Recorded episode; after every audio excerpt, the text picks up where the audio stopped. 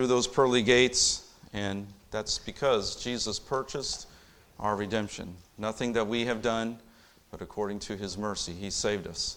We'll talk a little bit about that this morning as we turn to James chapter number 2. James chapter number 2. We have been working our way through this chapter, and we spent some time in the first section chapter 2. We will now come to verses 10 through 13 this morning, and we will look at being judged by the law of liberty. Being judged by the law of liberty. We find that phrase there in verse number 12. So speak ye, and so do as they that shall be judged by the law of liberty. That seems like a contradiction of terms law and liberty. That seems, especially in our day and age, where it's all this talk about freedom and all this talk about liberty and us getting to do whatever we want to do, whenever we want to do it, however we want to do it, and all that. This idea of law seems to be a contradiction to liberty. And we have a aversion to law. We have an aversion by our sin nature.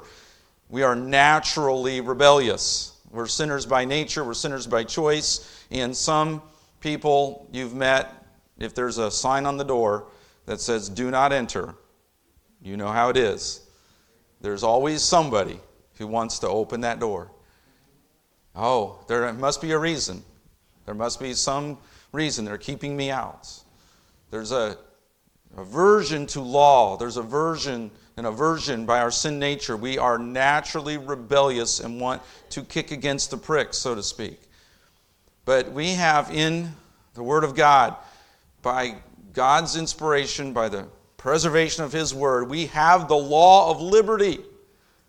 And we'll talk about three principles regarding that law of liberty this morning, but I want to re- remind us and kind of review as we again set the context for this passage. James, in the previous paragraph, has given us a warning regarding partiality.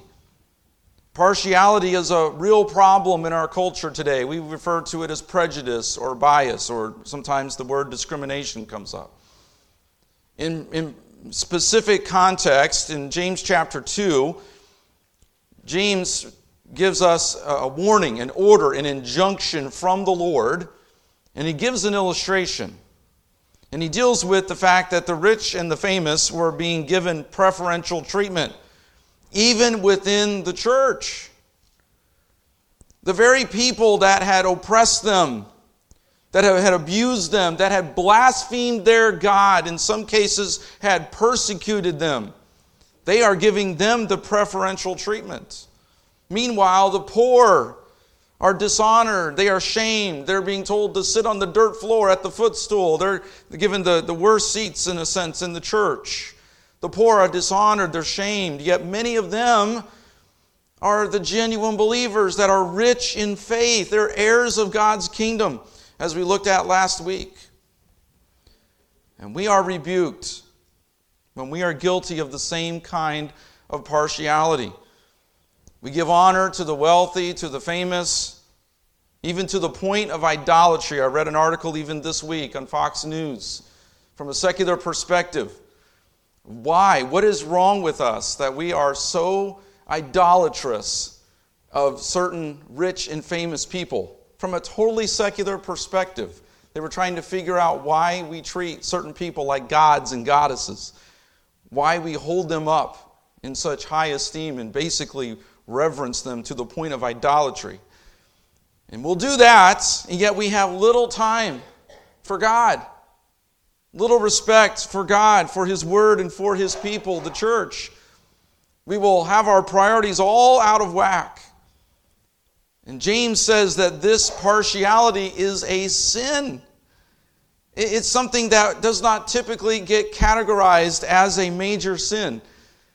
Yet James says this is a sin because it is a violation of the law of God to love our neighbor as ourself and it is enough of a sin. It is a violation of God's law, so therefore it condemns us before a holy God.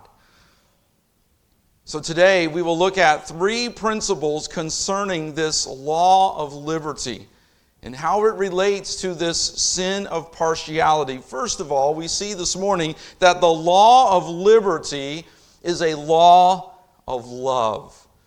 The law of liberty is a law of love. Verse number 10 of James 2 For whosoever shall keep the whole law and yet offend in one point, he is guilty of all. Again, the standard, the law, the decree of God that is being violated in this sin of partiality, of respect of persons, of favoritism, bias, discrimination, whatever you want to call it, this is a violation of Leviticus 19 and verse 18 Thou shalt love thy neighbor as thyself. And in Matthew 5 and verse 44, Jesus reminds us in the Sermon on the Mount we're not only to love our neighbor as ourselves, but we're to love our enemies. This is a royal law. This is the royal law. We see in verse number 8 of James 2 If ye fulfill the royal law according to the scripture, thou shalt love thy neighbor as thyself, ye do well. It is a royal law because it is a decree from the King of kings. It is a law from the righteous, holy King of kings and Lord of lords it holds the authority of God Himself in loving our neighbors. We're already in love with ourselves. We have no trouble loving ourselves. I know that there's all this talk out there about self care and self help and self image and self esteem. And I understand there's a certain level of that that is good and, and wholesome and helpful. And there's a certain amount of confidence that we want our kids to have growing up to go out and to do this or do that. And we don't want them to just be walking around with their, their heads down and having no confidence in the abilities that God has given them. I understand there's a degree of that that is innocent, wholesome, helpful. But we have gone way too far in our culture with this whole self care, self help, self esteem movement to the point that kids, parents are, are raising their kids as if their kids never do anything wrong as if they can get away with anything because my child would never do that. And, that's the wrong idea of this whole self love and self care. That is pushing it way too much to the extreme. While we want our kids to have some confidence, we want them to use the abilities and the talents that God has given them. If we never teach them right from wrong, how are they ever going to understand that they're sinners? If they never have any consequence for wrong, sinful choices, how are they ever going to understand that there is a judgment before God one day? How are they ever going to come to the realization that they are sinners before a holy God and repent of that sin and put their faith and trust in Jesus Christ? If they grow up thinking that they can never do anything wrong, then they are going to sadly be deceived, self deceived, into thinking there is no God and no authority that can tell them that they are wrong or that they are sinners or that they need to repent of their sin and put their faith and trust in Jesus Christ. Self care, self image has been way too overblown in our culture. But nevertheless, we do have this commandment to love our neighbor, to love our enemies, and we're to love our neighbor as ourselves. We love ourselves. We think of ourselves all the time. We put ourselves first. I say it regularly. I said it last week. I think of myself more than anybody else. That makes me selfish. I have to fight that. I have to fight that on a regular basis. We have to make a conscious choice to think of others because we are naturally selfish people. We are to love God first. That's where the love of our neighbor ultimately comes from. As we love God and that vertical relationship grows, and deepens, and we foster that right relationship with God vertically, then the horizontal relationship, the human relationships, the relationships that we have with one another will deepen, will grow, will improve. So again, James is dealing with this knowing and being and doing. And he's talking about hearing the word, and he's talking about being growing in our character and our integrity and our Christ likeness so that now we are living out this love of others because we love God we have a right relationship with Him, and His relationship with us is such that now we are growing in this Christ likeness, this integrity, this character, that we can't help then but to love others. That is a byproduct of a right relationship with God, a byproduct of a Christian life, a personal relationship with Jesus Christ. A natural byproduct of that right relationship with God is a love for others, including our enemies. As a matter of fact, this was something that the disciples were wrestling with in Luke chapter number 10. Jesus was asked this question Who is my neighbor? And what did Jesus respond with in Luke 10? The parable of the Good Samaritan. The priest walked by, the Levite walked by, who ultimately helped the Samaritan, who was considered a half breed, who the Jews discriminated against, who the, the, the Jews showed partiality against, who was ultimately the one that came along and helped the man on the side of the street. It was the Good Samaritan, it was the Samaritan. Jesus really dealt with their thinking, didn't he? In teaching us who was our neighbor and getting rid of this respect of persons, this partiality, this discriminatory attitude, this judging people by the externals and treating people based on all of these externals of beauty and wealth and fame and all the different ways in which we divide each other up. Jesus dealt with that in Luke 10 when the Samaritan was the one who helped the man on the side of the road and went above and beyond to make sure he was cared for. What a rebuke to those listeners. What a lesson to his disciples and to us about who our neighbor is. So, as we think about loving our neighbors, we think of this law of liberty being a law of love Let's think about Romans chapter number 5. If you want to turn there, Romans 5 and verses 5 through 8, we read, And hope maketh not ashamed. Because the love of God is shed abroad in our hearts by the Holy Ghost which is given unto us. Romans 5 and verse 6 For when we were yet without strength, in due time Christ died for the ungodly.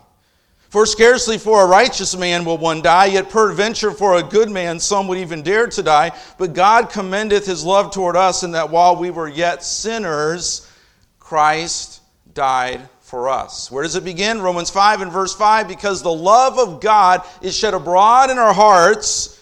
We then come to verse 8, but God commendeth his love toward us, in that while we were yet sinners, Christ died for us. His love for us resulted in an action of sending his son, Jesus Christ, to die on the cross for our sins. So our love for God results in a love for our neighbor, which results in sacrificial action, service. So in James 2, he says, But if ye have respect to persons, verse 9, ye commit sin and are convinced or convicted of the law as transgressors. He's really getting to this point that we don't see sometimes as partiality, as this bias, as this favoritism and respect for persons, this cliquishness. We don't see it as that big of a deal. We don't see it as that bad of a sin. I've used these illustrations before, but being a school principal for many years, I would deal with the cliques and the favoritism and the unkindness and the back and forth that kids would often have with each other. And I've talked about the junior high girls and the junior high boys. And I've talked about the meetings with particularly junior high girls every year where we would have a sit down because there'd be a group of junior high girls that would be in a squabble pardon me, but cat fight. I don't mean that the wrong way in a derogatory way, but they would be in a squabble. And I remember one year in particular, the girl in tears, bawling her eyes out, as I had a group of girls sitting there. She said, You gave a hug to every other girl in our class three weeks ago except for me, bawling her eyes out. And I had to work on that because then for three weeks there was this disagreement and it just layer upon layer, and I was having to peel the onion for half an hour and trying to share scripture. It was a difficult thing. And then I would deal with the boys who had the right shoes, who had the certain girl. And then for a while there, it was the scrunchies the girls would give the boy that they liked a scrunchie, and the boys would wear around the scrunchie. And so it became, oh, I, I, have a, I have a girl that likes me. I don't have any scrunchies. You have three scrunchies. All these different ways in which we, we think it's silly. But year after year, I would deal with this and I would see human nature, and then I would see it even in adults.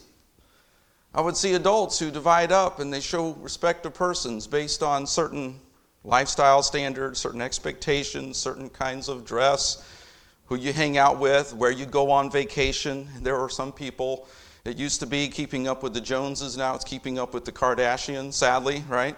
And this whole idea of I can outdo, I have to one up. It's so sad we get into, and now we see in our society, we see a tribalism, even among Christians.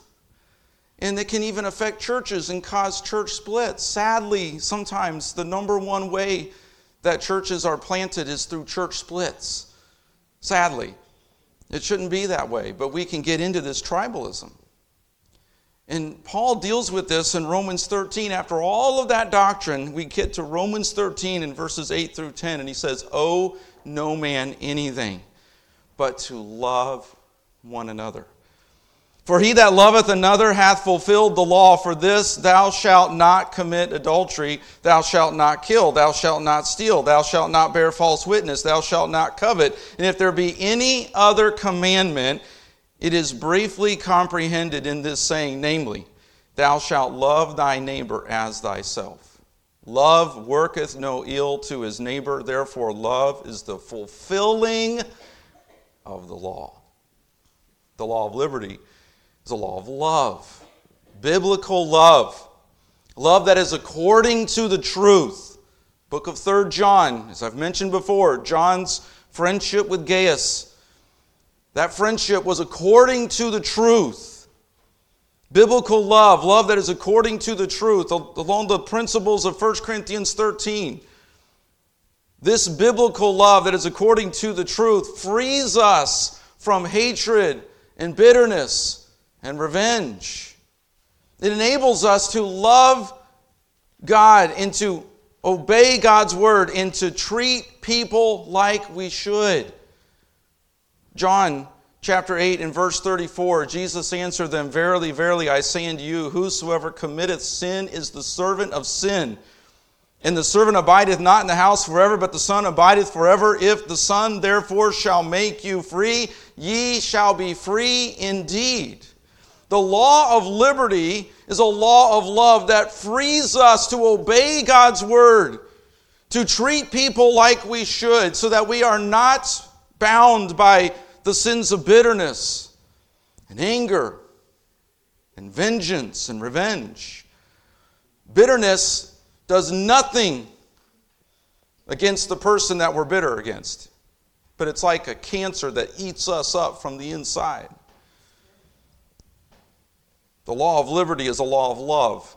It frees us from all of that bondage of sin, of the bitterness and the anger and this desire for revenge that sometimes just seems to be insatiable. And it just goes on and on, back and forth, tit for tat, and on and on, and slinging mud and inflammatory language. And if I got, if you got me, I'm going to get you worse. I'm going to get you harder. I'm going to get you next. And that's the way our culture lives. That's what we see in sports, that's what we see in so many different areas of life. But the law of liberty is a law of love that frees us from all that sinful bondage. And sadly, once we begin to show partiality, we are willing to break just about any of God's laws. James says we don't think that much about partiality, respect of persons, favoritism. We don't see it as as bad as adultery or murder, he mentions in verse 11. But he said, if we offend, if we transgress the law, even in this area, which to us seems so small, so insignificant, then we are a transgressor of the whole law. And if we begin to show partiality, it begins to manifest itself in various ways, and we begin to violate other commandments. Our priorities get all out of order. We let other things come between us and God. And now we're a violator of the first commandment Thou shalt have no other gods before me. We might even lie in order to attain their wealth, to gain their approval. And now we have violated the ninth commandment Thou shalt not bear false witness.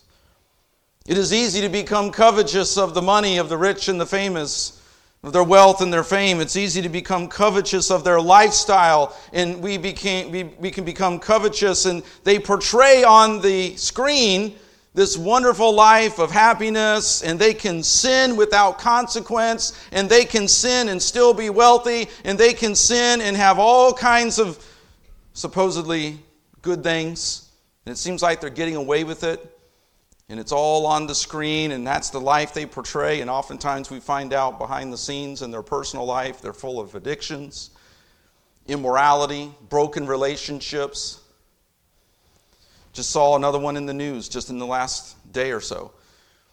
Another Hollywood superstar whose personal life was full of addictions and broken relationships but portrayed portrayed a certain image on the big screen on the TV screen that people have coveted after. If I could just live that kind of life if I could just have that kind of carefree moral type of life if I could just do all those things and have all those girls or have all those boys and just live however I want and enjoy all of those sins then I would be happy. I would have joy. And it was a fantasy world when God calls us to live according to the law of liberty, where there's true freedom, where the truth sets us free, where we have the joy of the Lord. As we covet those people, we find ourselves violating the 10th commandment Thou shalt not covet. And there's a list of what we shouldn't covet, including our neighbor's wife and their cattle, which might mean their wealth and their substance, their house, on and on it goes there in Exodus 20, in the list of the violations in specific ways of the 10th commandment. So we can become a violator of at least three commandments just in our desire to be like the rich and the famous, in our partiality, in our favoritism, in our respect of persons. And once the love of money grabs hold of our hearts, the Bible says what? That we're capable of all sorts of evil. 1 Timothy 6 and verse 10 For the love of money is the root of all evil, which while some coveted after, they have erred from the faith and pierced themselves through with many sorrows. And what does James bring us back to. Again, in James chapter number two, he says, These rich people that you give all of this attention to, that you set up, that you exalt, that you covet after, they blaspheme our very God. They have been guilty of persecuting you, oppressing you, dragging you off, making false accusations against you in the courts. And he says, You are then violators of the law of God when you should be living according to the law of liberty. The truth will set us free. So we see this law of liberty as a law of love. But we also see that this law of liberty is a law of instruction. Now, we, we see in verse 11, and actually going back to verse 10, whosoever shall keep the whole law and yet offend in one point, he is guilty of all. So now he's drawing our attention to the law, the whole of the law. And it's a unit. The whole of God's law, the faith. The, the faith once delivered to the saints, Jude, verse 1. The whole counsel of God. And he begins to mention these other major big sins adultery, verse 11, do not kill, murder. He says, if Thou commit no adultery, yet if thou kill, thou art become a transgressor of the law. And that seems obvious. Well, sure, if you murder, but you don't commit adultery, or you don't commit adultery, or you do commit adultery, but you don't murder, you're still guilty. Those are major sins that just seem very obvious. But he's drawing our attention to the fact that none of us keep the whole law. We focus on the majors. Well, I'm not as bad as. And as the world shifts further and further away from God and His Word, what do we tend to do? We tend to just kind of shift along with the world and we say, well, at least I'm not as bad as. I'm not doing that. When really we should be closer and closer to God. And we should not be stained with the world, as James warns us at the end of chapter 1, keeping ourselves unspotted from the world. And he's saying, okay, you got this attitude now that, well, I'm not as bad as, at least I'm not a murderer, at least I'm not an adulterer, but you're not loving your neighbor as you should. You're violating the law of God. And he's saying that this law of liberty is a law of instruction. It points us to the truth and it reveals our sinfulness. It shows us the righteous, holy standard of God and how we all fall short. For all have sinned and come short of the glory of God. Galatians 3, verses 24 through 26, refer to the law being a schoolmaster. Galatians 3, in verse 24. Wherefore, the law was our schoolmaster to bring us to Christ, that we might be justified by faith. But after that faith is come, we are no longer under a schoolmaster, for ye, for ye are all the children of God by faith in Christ Jesus. What does the law do? Shows us the standard, points us to Christ, points us to the truth. We have rules, around our house. That rule is not to, hmm, all right, I just can't wait. Boy, if I just have enough rules around our house, I just can't wait to get Jesse today. I just can't wait till he gets up and I'm just looking. Is that the reason we have the law? Is that the reason we have the rule? No. But the rule points to something. The, pool, the, the rule might point to safety. The rule might point to just his own or our kid's own health. It might point to uh, spiritual, ultimately a moral rule. Various rules that do what? They instruct us. They point us to a standard, and when we violate that standard, it reveals our inability to keep that standard, reveals our sinfulness. The law of God, we can talk about the Mosaic law, the Old Testament law, all pointed to whom? Christ. And there are ceremonial, I realize, and moral aspects of the law. But the law point, the Old Testament law, the Mosaic law pointed us to Christ. As they went through the sacrificial system, as they kept the Mosaic laws, they went through the feasts, it was all to point them to the Messiah. Now we are on this side looking back and we see that the Old Testament law and the Mosaic law, we see the symbols, we see the ceremonies, and we see the absolute moral, the moral absolutes of our God. We see those in the law, and they point to Christ, and Christ fulfills the law. And it's ultimately as we put our faith and trust in Christ that His righteousness is credited to our account. But the point is that the law shows God's standard and our inability to meet that standard. And this law of liberty reveals that, yeah, okay, maybe we don't murder. Yeah, maybe we don't commit adultery. But we still have respectable sins that we need to repent of, that we need to confess. I'm thankful for having gotten saved when I was six years old, lower elementary. But God really did a work on my heart as I got older and I got into my teenage years and got into Bible college and seminary, and God had to do a real work in my heart. Because there was a real temptation Christian home, Christian school, Bible college, called to preach that I find myself thinking I'm above, that I'm exempt. And God had to do a real work in my heart about this pride that I had built up in my life. And I still fight it to this day.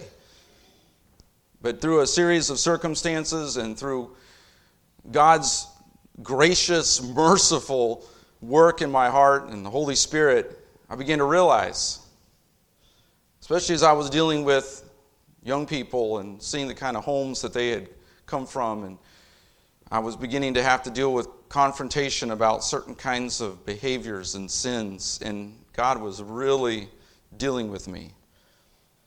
That I see myself. I got saved as a six year old. I got saved in lower elementary, and I understood that I was a sinner and that I could only come to heaven, go to heaven through Jesus Christ through a personal faith and trust in Christ, and I believe I truly repented of my sins and came to saving faith when I was six. We had two people stand up here behind this pulpit with similar testimonies. And I'm so thankful for those testimonies. And we saw even in their testimonies this understanding of their need to trust Christ and thankful for godly parents who helped them see that. And I related to that in so many ways. But what the law of liberty does is it instructs us that all have sinned and come short of the glory of God, and but for the grace of God, so go I. And we are in a comparison culture. I'm not as bad as. Well, at least I'm not doing that. And in looking at all of the wicked, evil, I mean, there is so much perversion and filth, you hate to even turn on the news. There's so much garbage on the internet the battle that parents have to face now with all of the access to sin, to some of the most filth and filthy sewage that's out there, it's just at the fingertips within a few clicks. It's, it's disgusting. It's overwhelming sometimes. And it's so important that we bring our life under the submission, into submission to the Word of God. That we see if not for the grace of God, if we don't walk close to the Lord, if we don't stay faithful in the Word, if we don't come to a good Bible preaching church and bring that accountability and covenant together, how quickly we can wander, how quickly we can adopt wicked thinking patterns and get our priorities out of place. And we begin to say, well, at least I'm not killing anybody. At least I haven't committed adultery. And what did Jesus say in the Sermon on the Mount? He said, If you hate your brother, you've already had a murderous heart.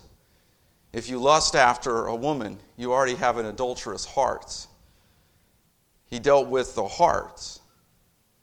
And the law is a law of liberty that has instruction about our sin, that points us to Christ and our need to come to Him humbly and submit to His law because it frees us from our sin, and it frees us from our self deception, and it frees us from our pride, and it brings us under God's submission, under His rule and His authority and His lordship.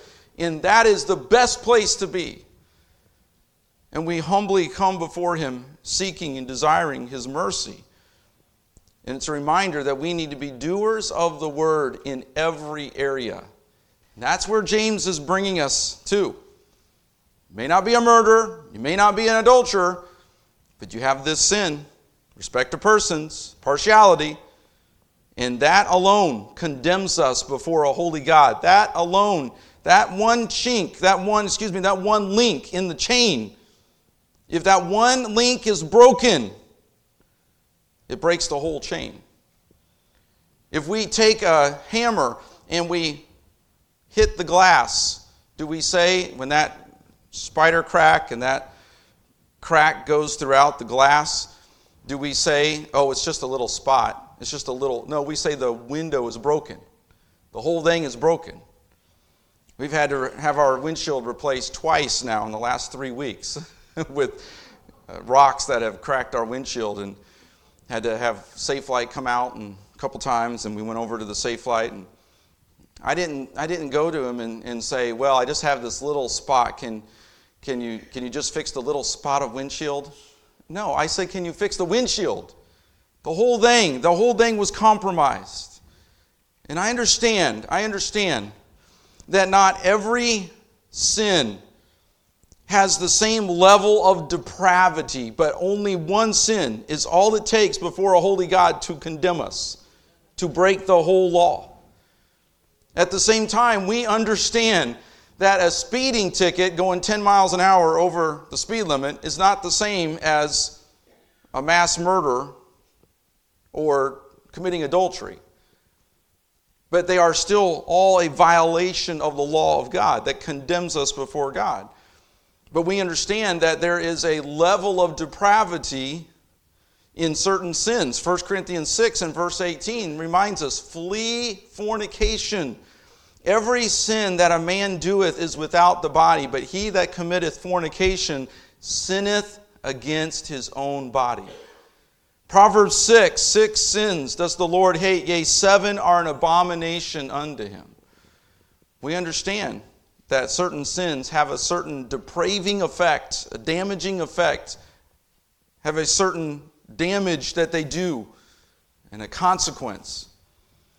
Speeding five miles, 10 miles an hour over the limit may be inconsequential until that causes us to hit somebody because we're going too fast, cause some sort of accident, not be able to brake and run into the back of somebody's car not realize what's going on around us and we hit somebody that's trying to cross the street.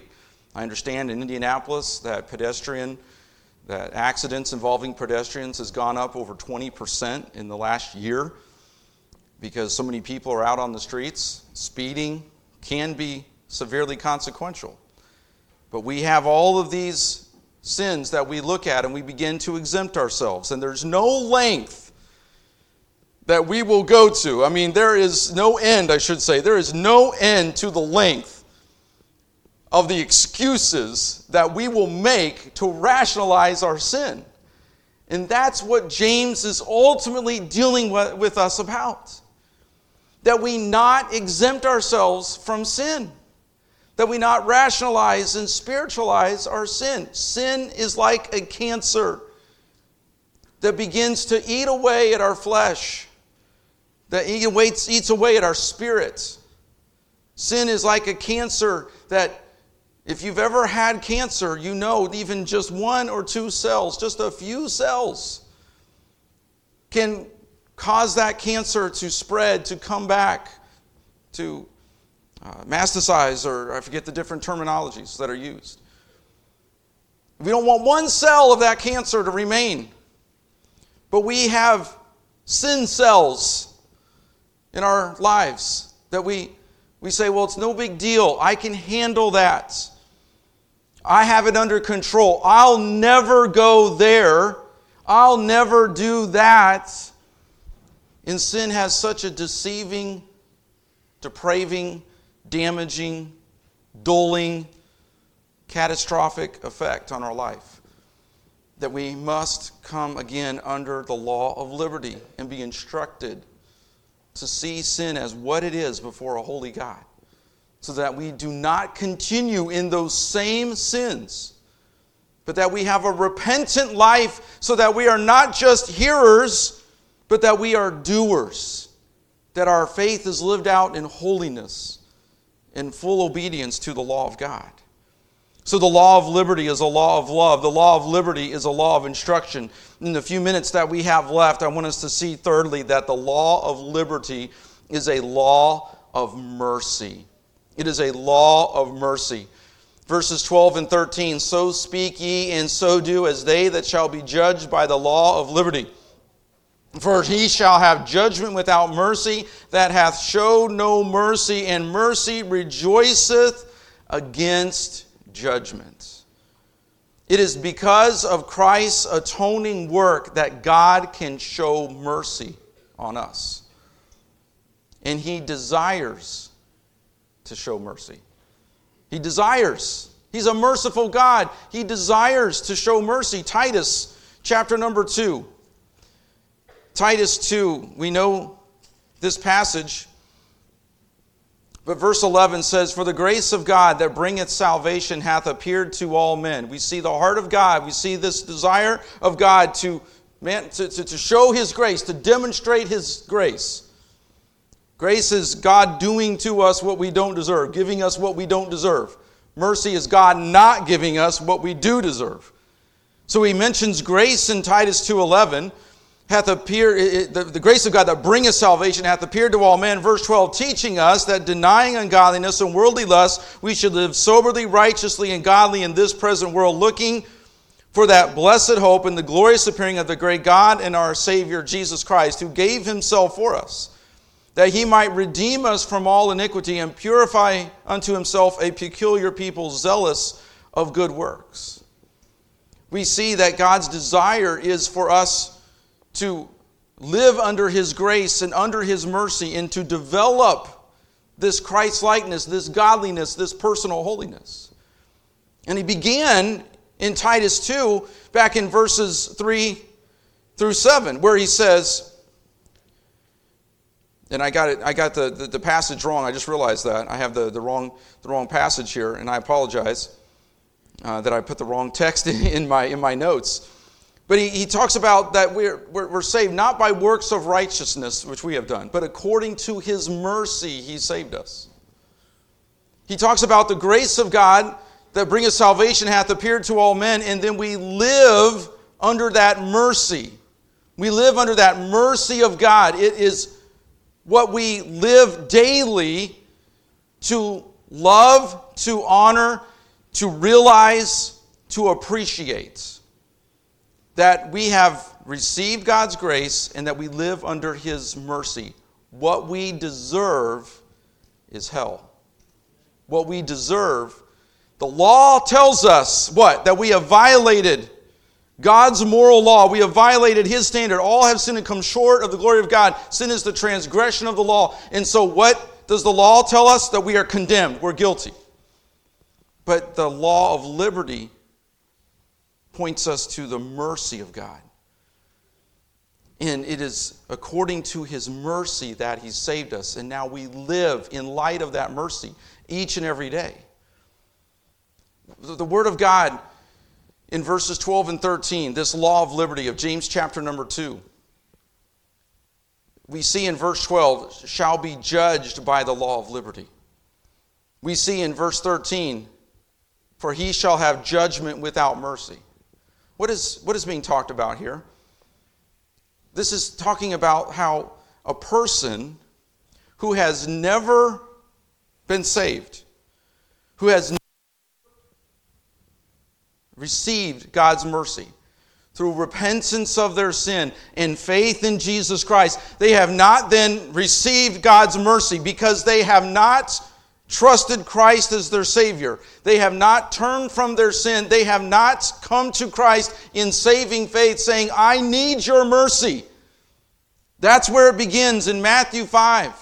The poverty of spirit, the mourning, so that we can then, blessed be the merciful, because they have received the mercy of God through repentance and faith realizing that they need the mercy of God for their salvation. At that point, then, we see here in verse 12, they are judged by the law of liberty, for he shall have judgment without mercy. So the person who has rejected the mercy of God shall be judged by the standard of God's word that says, Because you have not come in repentance and faith, you have not looked to God for mercy now the law of liberty becomes a judge that shows no mercy. So God doesn't send anybody to hell when we really think about it. We go there on our own by our rejection of God's grace and mercy. And it's that standard of God's word, of His holiness and His word, the law of liberty, reveals the mercy of God. But when that is rejected, that law, that standard, has no mercy. It brings judgment. And that is what James is ultimately bringing us to. That we need to live in the light of that mercy. That we be a doer of the word. So that means that we have to live a merciful life, having received the mercy of God we then must live out that mercy. It needs to be in action so that we are expressing a forgiving spirit, that we are willing to forgive and to ask for forgiveness, that we are willing to give people the benefit of the doubt and not thinking the worst of others. Part of this critical theory mood that we are in right now in our culture is that if you don't agree with me in every way, if you don't accept my self identification, then you are immediately the enemy. You are the bad, and I am the good. And therefore, you are in your group, and I am in my group, and we cannot ever see each other. And that's creeping into the church. And so now, once we have determined that somebody is not in agreement with us, they are the enemy. And we can only think the worst of them. And then we're not living the merciful life that James is calling us to. The merciful life means speaking the truth in love. It doesn't mean endorsing, overlooking, or excusing sin. It may mean caring enough about someone to confront them regarding their sin or unwise choice. It may mean sharing the gospel with them so that they can call out to Christ in repentance and faith and receive his mercy. The law of liberty frees us to love one another and to demonstrate mercy and to give this message of mercy to others. And that's the kind of life that God wants us to have. So that mercy will do what? In verse 13, rejoice, triumph over judgment. God desires, if you're here this morning and have not received Christ as your Savior, God desires to show you mercy. But you must come to Him in saving faith and repentance of our sin. And then, as believers who have received God's mercy, we're to live that out. We're to be a merciful people. We're to be forgiving. We're to have that forgiving spirit, but we are to speak the truth in love and we are to give the gospel, which is the gospel of mercy. And we're to have that kind of love for one another, that we're not showing respect to persons, that we're not showing partiality. The law of liberty it's a law of love, it's a law of instruction, and it's a law of mercy. May we live that out. Let's pray. Lord, I ask that you will help us as we think about the law of liberty that frees us from sin and frees us to serve you and to love others the way that you loved us. Lord, may mercy triumph over judgment as, Lord, we see your mercy and we extend that to others. Ultimately, in giving them the truth and giving them the gospel, but then also, Lord, in edifying one another and loving one another according to the truth. That we be forgiving as you have forgiven us. That, Lord, we extend forgiveness and we ask for forgiveness when we have wronged others. That, Lord, we have a merciful life that demonstrates the love of God, that instructs us in the ways of God and points us to the Word of God. And that, Lord, this merciful life will ultimately point people to the Savior. Lord, I pray that you will help each of us to once again be renewed in our appreciation for your mercy that is new every morning, because it is of the Lord's mercies that we are not consumed. And Lord, may we have that kind of attitude and appreciation for your grace and your mercy each and every day. Pray that you do your work, even our hearts, as we close with this song. We pray in Jesus' name. Amen. We'll turn in our hymn books as Jake comes and leads us in our closing hymn, 429.